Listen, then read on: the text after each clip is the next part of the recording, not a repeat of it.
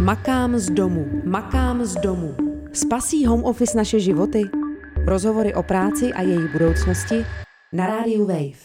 Home office kvůli pandemii vyzkoušelo mnohem více lidí, než bylo doposud standardem. Vize budoucnosti se rychle stala realitou a řada firm už si nové pracovní postupy uchovala. Zajímá nás, jak se promění společnost, pokud budeme častěji pracovat z domova. Proto se v sérii rozhovorů s odborníky ptáme na to, jak home office ovlivní ekonomiku, dopravu nebo naše osobní životy. Zajímá nás ale také, jaké zkušenosti máte s home officem vy. Nahrajte své postřehy a pošlete nám audiovzkaz na radiowave zavináč rozhlas.cz. Mým prvním hostem je právnička věnující se zejména pracovnímu a služebnímu právu Šárka Humphrey, která je zrovna na home office, a tak jsme rozhovor natočili na její zahradě. Změnil se podle vás přístup zaměstnavatelů k home officeu? Zaměstnavatelé si velice rychle na jaře uvědomili, že home office může být v podstatě jedinou možností, jak udržet eh, vlastně svůj provoz nebo, nebo svoji, eh, svoji funkčnost jakoby firmu v chodu. Mm, takže i tam, kde k tomu byly velké rezervy, tak se to téměř v podstatě ze dne na den eh, ukázalo jako velmi životaschopné řešení. My jsme to pozorovali i právě u tak konzervativních zaměstnavatelů, jako jsou úřady nebo veřejná a státní zpráva, kde po dlouhém lavírování o tom, komu to vůbec je možné povolit, není povolit, jak se to dá, nedá udělat, najednou opravdu téměř ze dne na den byli na home office skoro všichni. Takže určitě to byla příležitost si to vyzkoušet. Řekněme, to muselo prorazit nějaké bariéry, které by se v jiných časech nahlodávaly poměrně těžko. A někteří zaměstnavatelé s tím potom měli dobrou zkušenost, víceméně u toho zůstali. U některých pak eh, spíš byla snaha se vrátit zase do toho každodenního kancelářského provozu. Proměnilo se nějak pojímání toho home officeu? Je to dnes bráno spíš jako benefit, jako nouzové řešení, nebo jako nějaká alternativa? Nevím, jestli úplně proměnilo, ale určitě je to vnímání toho nastavení plastičtější. Není už to jenom o tom, že za žádnou cenu nikdy, to já nikdy nedovolím svým podřízeným, nebo o tom, že by uh, si zaměstnanci mysleli, že to je úžasný sen a že uh, to má samé výhody a velmi potom toužili. Myslím si, že obě strany si vyzkoušely jak ta pozitiva, tak ta negativa, často i ke svému překvapení.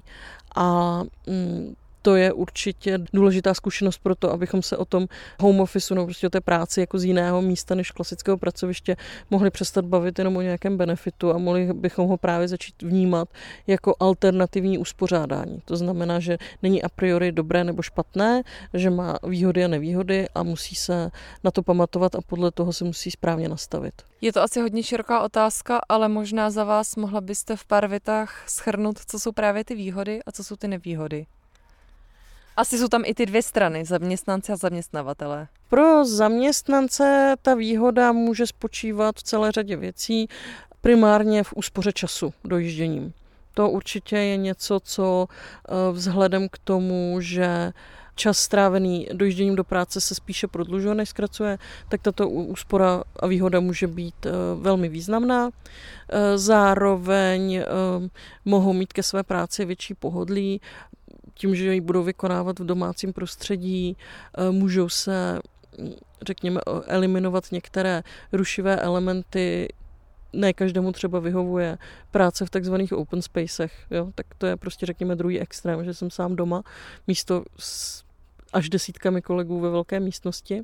Pak by mezi ty výhody mohlo určitě i patřit to, že to bylo opravdu vhodné řešení v té době nepříznivé epidemiologické situace. Ta možnost prostě pracovat ze svého domácího bezpečného prostředí při zachování výdělku byla jednoznačně pozitivní. Co se týče výhod pro zaměstnavatele, tam eh, dochází určitě, zejména když se jedná o výkon práce z domova v nějakém větším rozsahu, tak tam určitě dochází k úsporám na provozu toho pracoviště. To asi si myslím, že i v tom nějakém střednědobém období několika týdnů si ti zaměstnavatelé mohli vyzkoušet. Je to věc, která už je i známá poněkud jako z dřívejška. Takovými ne čistě ekonomickými, ale eh, psychologickými efekty mohlo být i to, že se například rozptýly obavy z, z, ze snížení produktivity. Řada zaměstnavatelů zjistila, že jejich zaměstnanci prostě pracují doma výkonně, možná někde i výkonněji nebo efektivněji než v kanceláři. Eh, pokud se někdo obával, že eh, zaměstnanci si jenom uvaří kafe a udělají si placené volno, tak se to často nepotvrdilo. A co se týče toho vzájemného vztahu, tak eh, i když tedy se nejedná o benefit, tak ale prostě o nějaké alternativní uspořádání je asi dobré si uvědomit, že od obou stran vyžaduje určitou míru důvěry vzájemné, že jedna strana bude pracovat, druhá strana, že jí bude důvěřovat, že pracuje, že jí to jako umožní a i taková to určitá zvýšená míra autonomie toho zaměstnance může být právě vnímána velmi kladně a posílit i ten vztah zaměstnance a zaměstnavatele. Teď eh, se někdy používá ten výraz home officeovatelný, to znamená uh, ta zaměstnání, u kterých je vlastně ta možnost přejít na home office.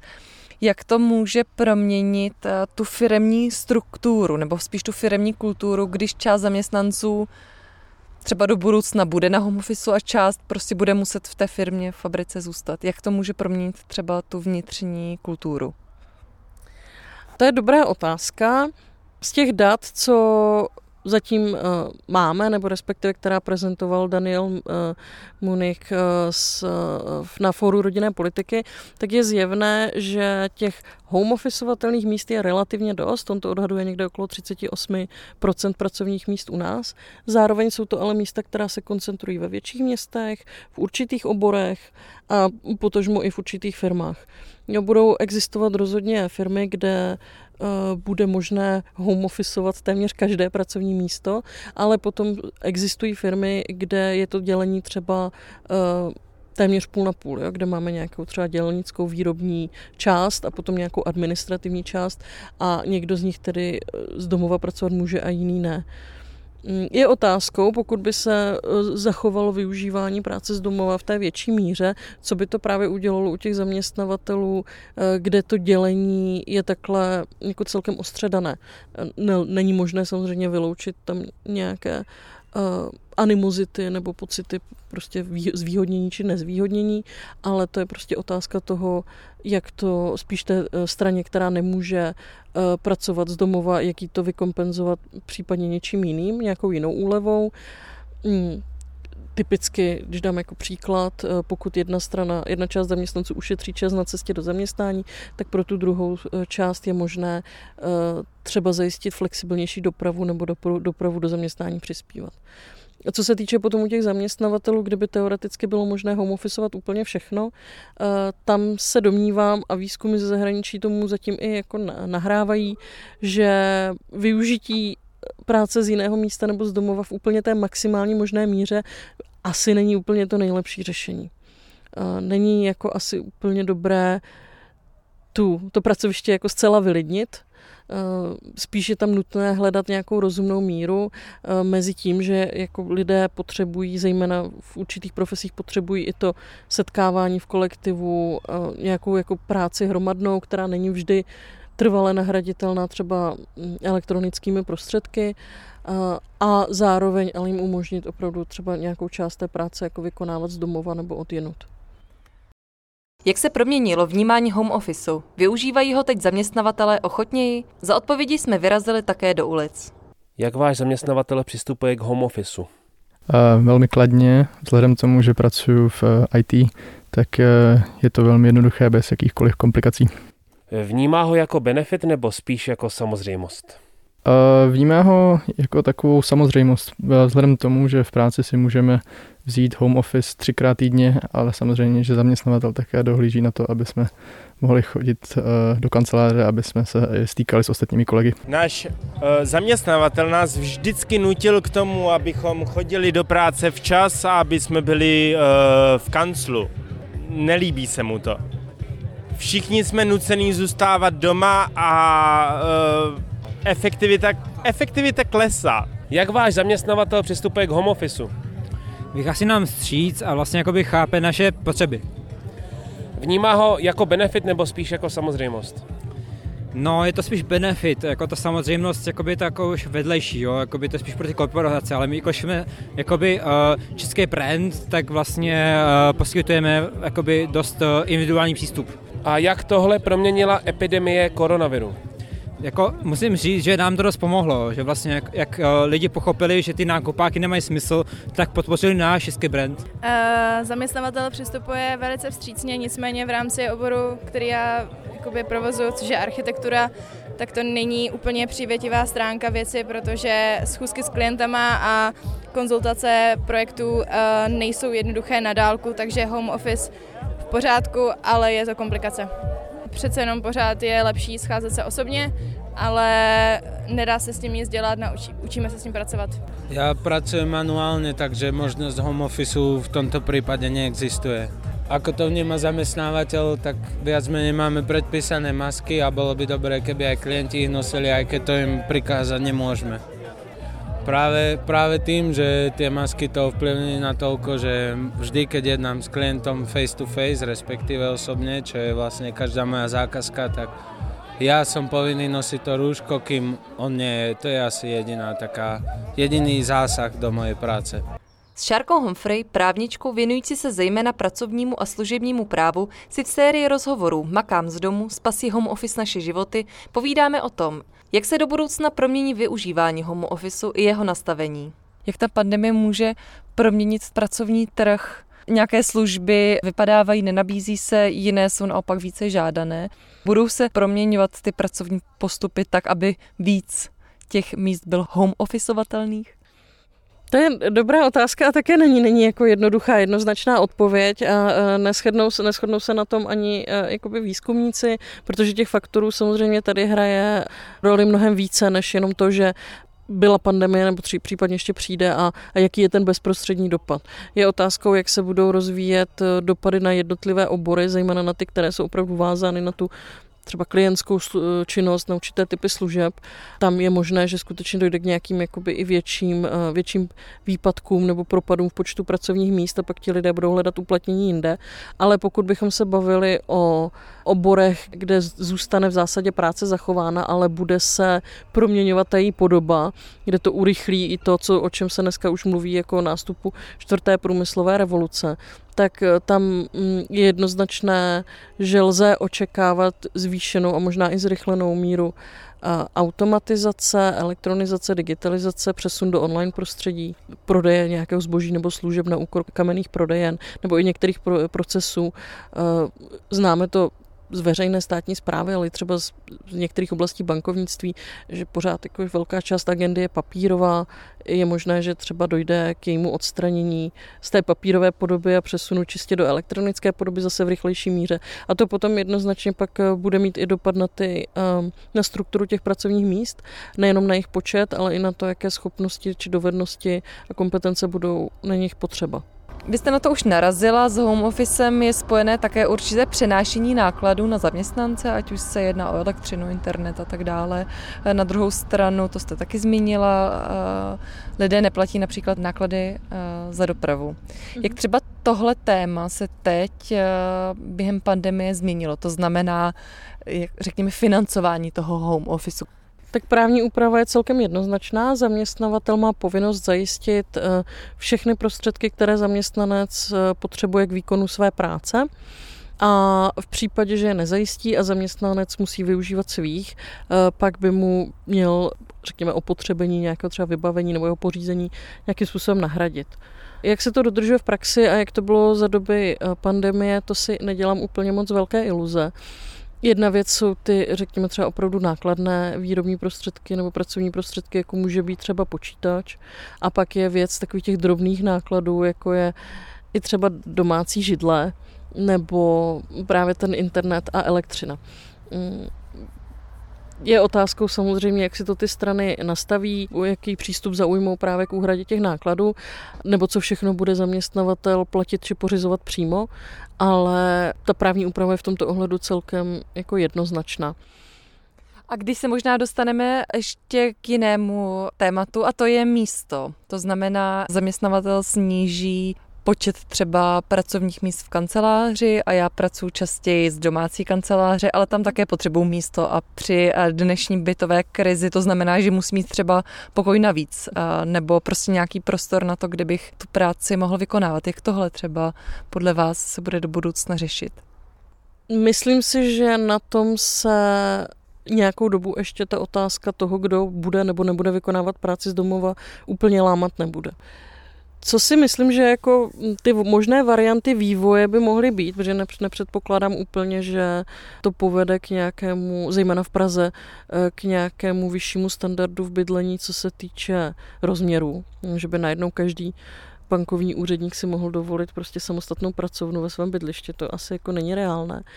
Ale mohlo by to jednak eh, vést k nějakému nějakým úpravám těch vnitřních prostorů a prostě minimálně k vyhrazení nějakého místa, což je výrazně doporučitelné, je to mnohem lepší, než pracovat u kuchyňského stolu. Ale zajímavá potom může být otázka třeba nějakých eh, coworkingových eh, prostor, jejich jako rozvoje dalšího nebo rozšíření. A to včetně ne těch třeba oficiálních komerčních, ale nějakých jako své pomocných nebo prostě čistě neformálních, založených na domluvě několika lidí. U nich je zase ten problém, že v případě pandemie tady trošku jako eliminujeme ty výhody, které nám plynou z toho, že se stáneme z toho pracoviště. Ale pokud bychom se bavili o dobách, řekněme, normálních, tak eh, ta možnost toho, toho společného pracoviště nebo jako části sdíleného pracoviště, které už dneska nějakým fungu, způsobem funguje, tak by mohla být na vzestupu. Když jste mluvila o tom, že zaměstnanci to velmi často poptávali, že stáli o ten home office, myslíte si, že došlo třeba k nějaké proměně pohledu na home office ze strany zaměstnanců, když si to mohli v tak velké míře během pandemie vyzkoušet? Tak určitě celá řada zaměstnanců zjistila, že to není taková idylka, jak možná předtím očekávali. Tady bychom ale mě, neměli zapomínat na to, že šlo o dost výjimečnou situaci a zejména v případě rodičů malých dětí to bylo ještě o to náročnější. Jo? Jako situace, kdy vykonávám práci z domova a dítě mám ve školce, a, a nebo vykonávám práci z domova a dítě mám doma, tak je diametrálně odlišná. Jo? Když si k tomu připočteme ještě ten stres celé té situace, tak to určitě mohlo vnímání toho nastavení negativně ovlivnit. Nicméně řada zaměstnanců si tuto zkušenost pochvalovala, někteří naopak třeba přišli na to, že jim to jako nevyhovuje, že jim třeba skutečně chybí ten kolektiv, nebo že doma nejsou schopni se soustředit.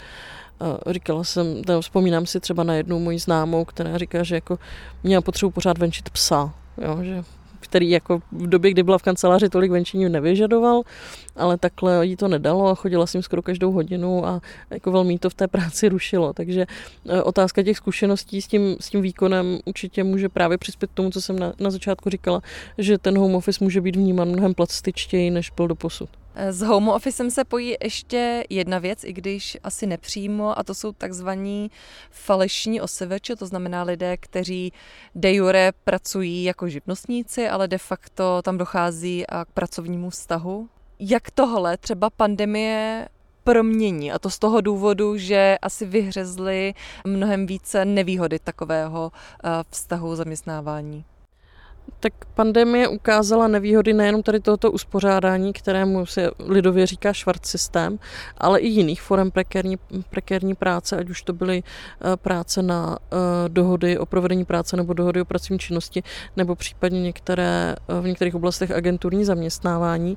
A ty nevýhody eh, spočívaly v tom, že eh, osoby, které takhle pracují, tak mají v případě jakéhokoliv problému, což teda ta pandemie jednoznačně byla, mnohem nižší jak pracovně právní, tak sociálně právní krytí. A byly to zpravidla tyto osoby, s nimiž se ta spolupráce v případě, že zaměstnavatel musel přistoupit ke snížení stavu, tak s nimi se ta spolupráce vlastně eh, ukončuje nejrychleji a nejlevněji když bychom to vztáhli na ten, na ten home office, tak eh, tady minimálně u těchto osob jako spíš platí, že třeba i tu práci z domova více třeba předtím vykonávali nebo takhle jako fungovali na té, na té volnější bázi. Eh, tam spíš mohlo, možná mohlo dojít k tomu, že zjistili, že vlastně nemají nárok na žádné ty kompenzace ani zajištění těch pomůcek. Jo takže pokud jako z ničeho nic místo pravidelné docházky do kanceláře si museli na všechno jako za, za, zajistit sami za své prostředky, jinak by nemohli nic fakturovat a nedostali by vůbec žádnou odměnu, eh, tak to pro ně určitě mohlo být jako z nenadání docela nepříjemné, ale spíš se tady projevilo opravdu eh, ta snaha předtím, než bude potřeba propouštět takzvané kmenové zaměstnance, tak ukončovat tu spolupráci právě s lidmi tady v těchto prekérních formách. A myslíte si, že když se na to tedy podíváme trošku z toho personalistického hlediska, že nabízení zaměstnávání v takzvaném, jak jste řekla, tedy švart systému, že si třeba zaměstnanci víc uvědomí nevýhody toho a z toho důvodu to třeba zaměstnavatele eh, nebudou takto nabízet, že dojde k nějaké reflexi toho, v čem je to vlastně špatné, ten švart systém, který je právě v těch uh, home officeovatelných profesí uh, asi dost častý. No, já bych byla ráda, kdyby tomu tak bylo ale nejsem si jistá, jestli to bude mít reálně nějaké kladné dopady. Eh, zaměstnanci, nebo tady tito pseudozaměstnanci by si to určitě měli více uvědomit, bylo by to fajn, kdyby se o tom i více mluvilo. Ale v tomto uspořádání funguje i celá řada jako úplně celých odvětví. Jo. Jako není, to, není to až jako takové tajemství, že jsou vlastně profese, kde k normálnímu pracovnímu poměru se prostě nedostanete, kde se funguje jenom takto. A tam tady nějakou jako... Mohla byste třeba dát příklad? Tak e, například bychom mohli e, zmínit třeba realitní činnost nebo finanční, nebo některé druhy finančního poradenství, ale takových profesí bychom, bychom našli určitě jako více. A tady není asi představitelné, že na základě toho, že by to zaměstnanci začali odmítat, tak by se toto nějak výrazně projevilo. Může to mít třeba dopad do nějakého smluvního vyjednávání o tom, jak se pak ta reálná eh, spolupráce eh, projeví, ale upřímně řečeno nemyslím si, že bezprostředně eh, to bude redukovat výskyt tady těchto jevů. Zkrátí se podle vás v uvozovkách nějak vzdálenosti? Bude ten pracovní trh třeba více mezinárodní? Mm, nevím, jestli bude nutně více mezinárodní, teoreticky by mohl být. Jako z mého pohledu by bylo zajímavé zkoumat, jak se to u nás uh, projeví regionálně. Vlastně i z těch dat, o kterých jsem mluvila, že byly prezentovány panem docentem Minikem, tak vyplývalo, že ta home officeovatelná místa se koncentrují ve velkých městech a v případě, že by byla více nabízená, eh, tak by mohla přilákat lidi, kteří eh, nutně nebydlí v těchto městech, bydlí v nějakém jako prstenci v nějaké vzdálenosti od nich a, a je rozdíl potom, jestli dojíždíte dvakrát, třikrát týdně nebo, nebo každý den. To by samozřejmě mohlo mít jak kladné, tak i ne úplně tak kladné, eh, kladné dopady. Pokud by se to eh, aplikovalo v nějaké větší míře, opravdu jako skutečně víceméně třeba na těch všech místech, která by se ukázala jako home officeovatelná, tak sice by to se pro zaměstnavatele zvětšil okruh těch potenciálních zaměstnanců, protože by si mohl prostě vybírat jako, jako z větší lokality nebo eh, chodil by, měli by zájem jako z, větší, z větší vzdálenosti u něj lidi pracovat. Um, u řady zaměstnanců by to snížilo jejich potřebu třeba stěhování se za prací, protože by mohli lépe zůstat tam, kde jsou, ale jaké by to mělo dopady třeba na veřejnou hromadnou dopravu, na parkování nebo na v různých městech nebo příměstských oblastech a konec konců i na růst či pokles cen nemovitostí a nájmů. To by se muselo ukázat a nemyslím si, že by to bylo jednoznačně kladné. Dopady by tam určitě nějaké byly a mm, je otázkou, jak velké. Promění home office požadavky zaměstnavatelů, to znamená, budou nějaké dovednosti, schopnosti najednou více žádány? Myslím si, že ano, nebo jsem o tom v podstatě přesvědčená. Je tady jedna otázka, o které se ne až tolik jako hovoří, nebo ne, nebude se tak často v úvahu. Představa je, že k home office potřebujete jenom počítač.